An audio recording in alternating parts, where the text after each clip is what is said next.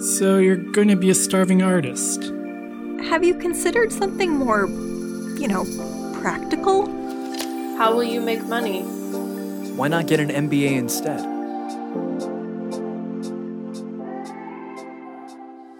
We've all heard it before. Your family's well-meaning pleas with you to ditch your art and find something practical to pursue in your career, whatever that means. During Practical Advice for Impractical Pursuits, students in M S U's Arts, Cultural Management, and Museum Studies program will explore stories from industry professionals across arts and culture, arming you with all the knowledge you need to not just make it, but thrive. Hello everyone, thank you for joining us for this episode of Practical Advice for Impractical Pursuits.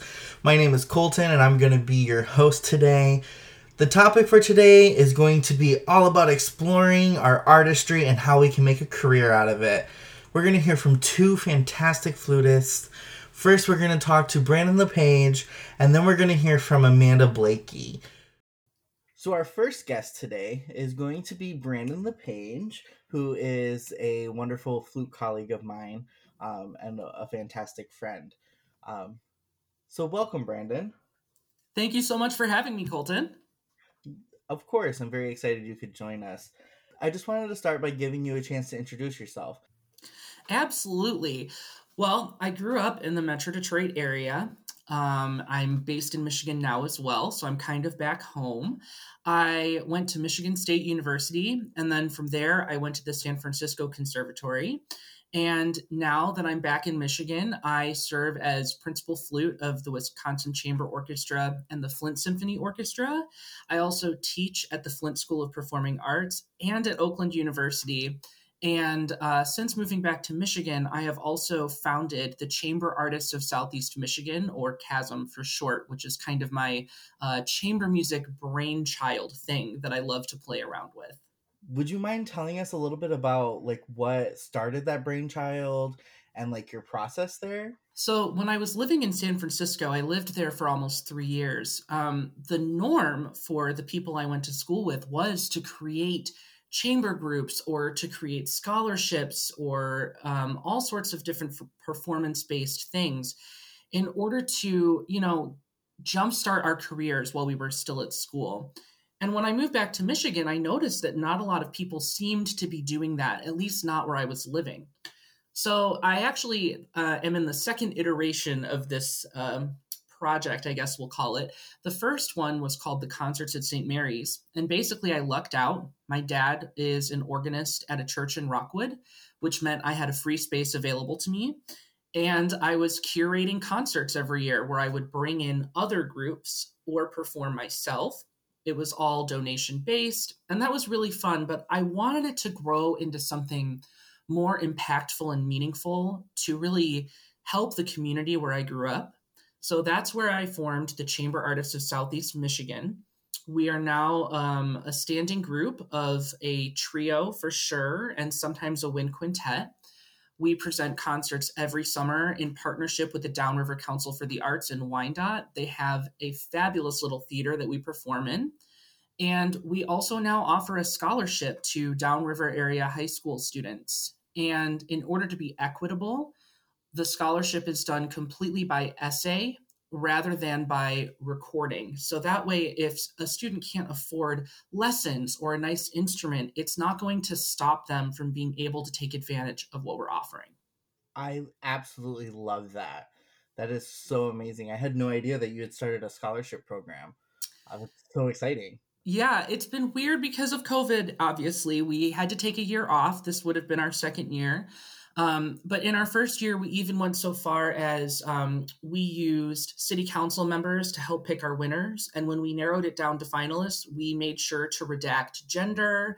We redacted the city that they came from, because Downriver is a community of smaller, smaller cities, kind of, um, to make sure that it was, you know, as fair as could be possible. We really want to make sure that students who need this money are going to be able to have access to it.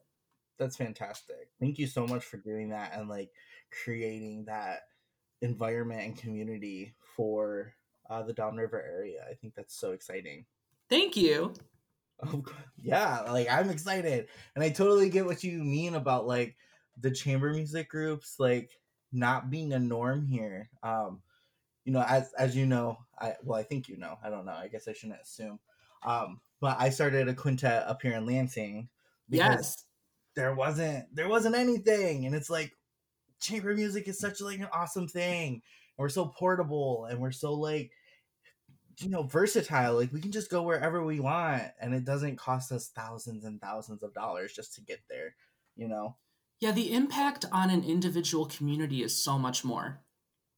Absolutely. I just, it's so much more intimate. You can have those like conversations. Like that's what our group is all about. You know, we want to have conversations with audience members, something that can't really happen with a full orchestra. So now you had also mentioned that you were principal flutist of uh, the Wisconsin Chamber Orchestra and Flint Symphony Orchestra. Yep. Mm-hmm. I've been with the Wisconsin Chamber Orchestra for almost four years now, which is blowing my mind. And um, the Flint Symphony for three years. I was second flute there for two seasons before I uh, won the principal job, which opened up about a year ago. So could you talk to our listeners a little bit of like about how you like maintain, I guess, like your personal like artistry, like while working in a larger ensemble like that, where, you know, everything is dictated by our music directors and our conductors. Like, how do you forge your own path within the orchestra? Absolutely. I love that question. Um, I think I think that there's, I'm, I'm going to kind of give two answers. Um, you know, and my first job was piccolo with the Lansing Symphony. So I've sat in all three chairs in the orchestra. And I think that gives me a slightly different answer to that question, right? Um, as principal, it's a lot easier because when it comes to my solos, although a conductor might give me some ideas, um, usually they kind of let you go. They're not as finicky when you're playing solos. Every once in a while, you get a conductor who is, but um, especially if that's not our sitting conductor, you know, um, kind of just ignore them in the concert. As second flute or piccolo, that can be a little trickier. Piccolo still gets some solos and autonomy, but you have to blend a lot more. And um, I would say that open conversation with members of the section, whether that's the flute section or the wind section, really helps you to feel like you're an integral part of that team, rather than just the section member who's being told what to do and stifled all the time. I love that. Yeah. I mean, the biggest thing though for me is the outside projects, because as an orchestral musician, there's never going to be a time where I can sit in the orchestra and just do whatever I want. And I understand that. I'm prepared for it. Mm-hmm. But as a chamber musician or as a soloist, because I also perform recitals, that's where I can really let my artistry spill out into the world. And you know, I never take for granted what I could learn from other people. Um, for example, when I was sitting second flute in Flint, the principal flutist there, she can play so much softer than I could ever hope to play. And so I used to play a game with myself where like, can I play softer than her today? Can I play softer than her today? And I mean, I grew as, you know, from doing that. So I never take for granted that no matter how good or bad we all are, I have something to learn from this person. Thank you so much, Brandon, for that wonderful advice. It was great talking with you today, and I look forward to our next conversation. Now I would like to introduce our second guest for today's podcast, Amanda Blakey. Thank you so much for joining me today. Thanks so much for having me. Of course, I'm very excited uh, that you could join us. So first, I would like to start with just some introductions so that our audience members can get to know you a little bit more. So Amanda, why don't you tell us a little bit about your studies and your path to where you are today? Sure. So I went to a liberal arts college in Illinois um, called Principia College. And despite it being very tiny, it had a very strong music department. And I had an amazing flute teacher who was also an amazing pianist. And after that, I went on to the University of Miami, where I had a basically a paid um, master's um, with a stipend, and I was the teaching assistant. So I did everything from literally teach all of the non-performance majors to performing in the woodwind quintet and um, helped lead a lot of the studio classes. Um, and that was a, a good two years because despite, for me, uh, the level maybe being a little bit lower in the sense of it not being a conservatory, um, it really gave me a lot of opportunities um, in the orchestra and the wind ensemble, all the quintet stuff. So it was great. And I got my first job as principal flute with the Miami City Ballet at that point. And then I went on to Manhattan School of Music and I did the orchestral performance uh, program. And that was just amazing. Uh, did a lot of very focused work, like mock auditions and classes, um, specifically towards obtaining an orchestral career. So within, I say, a year of finishing at Manhattan School of Music, um, I landed my first job, and that was after substituting a lot with the New York Philharmonic. And I had been studying with Robert Langevin, uh, principal flute of the New York Philharmonic. And so my first job brought me to Michigan. It was principal flute with the Michigan Opera Theater at the Detroit Opera House. And I was there a total of five years, uh, and I loved it. I just love opera, and it was almost like finding my niche there. And I I would say uh, maybe three years in is when I also became principal flute of the Sarasota Opera in Florida. And so that kind of worked perfectly in a jigsaw puzzle. Um, it's like I had the fall in, in Detroit, and then January through March, I was in Florida, which was a great time of year, and then back um, April through May, playing opera again in Detroit. So um, that worked out great. Had uh, one year with the Battle Creek Symphony, playing principal flute there, um, but it was after, um, I'd say, my fifth season. I finished my fifth season with the Michigan Opera Theater, and I won the position of second flute with the Detroit Symphony, where I had been substituting for probably about five years there. So that's kind of a short, quick explanation of my background and how I got into the D S O, um, got my job today. Thank you so much for that. That's so exciting. Um, you have so much experience to speak from. Um, so I was wondering if you could... Um, speak to our audience members about how you maintain like your personal artistry mm-hmm.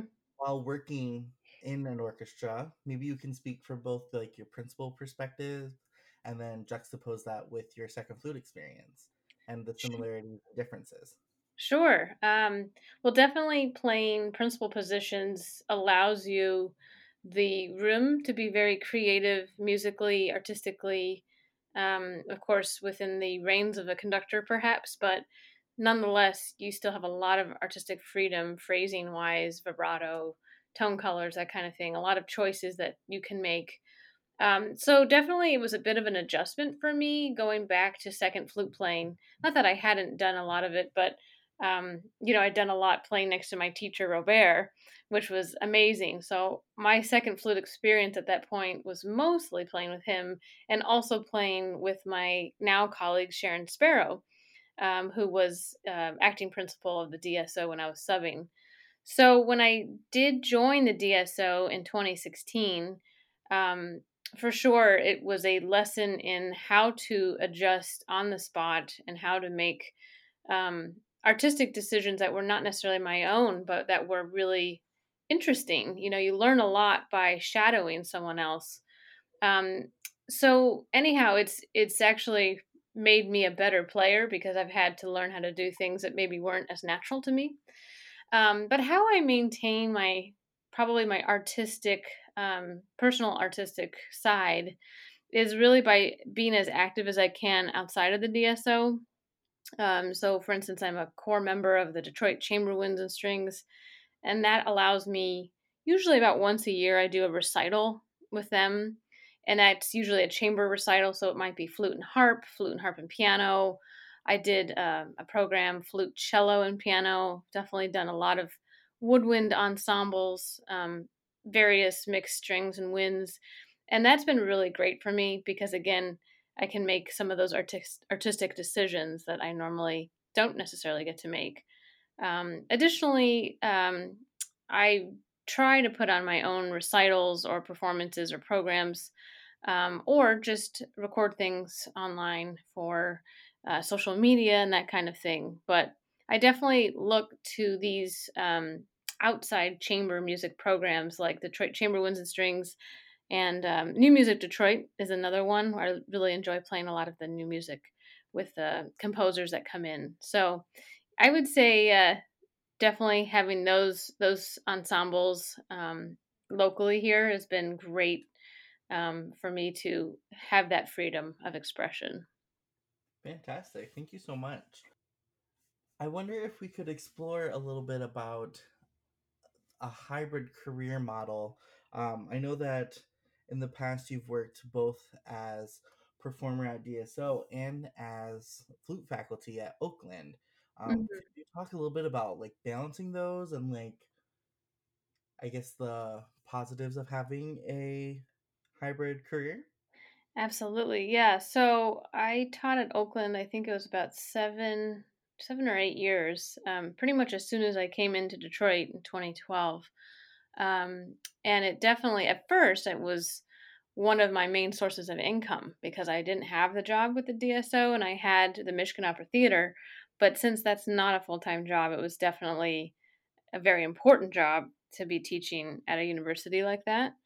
Um, and maintaining that with the D S O was definitely challenging but rewarding at the same time because I love to teach. Um, it isn't as close geographically, but definitely making that forty-five minute drive up um, to work with probably usually about six students, sometimes doing studio class or chamber music, and also um, coaching excerpts um, and the uh, flute ensemble. Definitely incredibly rewarding there. Um, I would usually carve out one day of the week, usually after a rehearsal. Sometimes I do like a morning D S O rehearsal and then spend the rest of the day at Oakland University teaching. And um, that was just really awesome. The only reason I um, had to kind of leave Oakland was because I had a baby and I wanted to spend a little more time with her, of course, but um, definitely teaching from home. And I was doing that also in, in addition to Oakland, teaching um, out of my home, and also doing a lot of outreach, educational um, outreach and otherwise with the D S O that was optional. So it's definitely helpful to have all of those outlets creatively and artistically, um, and it adds and enhances the the job at the D S O because then you feel like you're not just performing, but you're sharing a lot of your knowledge. And in turn, you learn so much from your students when you're teaching, and uh, that o- always helps one's playing anyhow. Thank you so much for that. Now, the last thing I want to ask you before we end today's podcast is what advice do you have for new artists who are kind of forging their career? So I would say to think outside of the box as much as possible. Thank you so much, Amanda, for giving us your time today. This has been Practical Advice for Impractical Pursuits, a Michigan State University Arts, Cultural Management, and Museum Studies podcast. Thank you to our program director, K F Latham, and the Michigan State University College of Arts and Letters for supporting this project. The opinions expressed on this program do not reflect official entities of Michigan State University. To hear more episodes and learn how Michigan State is training future arts administrators to manage with compassion and care, visit arts museum management dot cal dot m s u dot e d u forward slash podcast.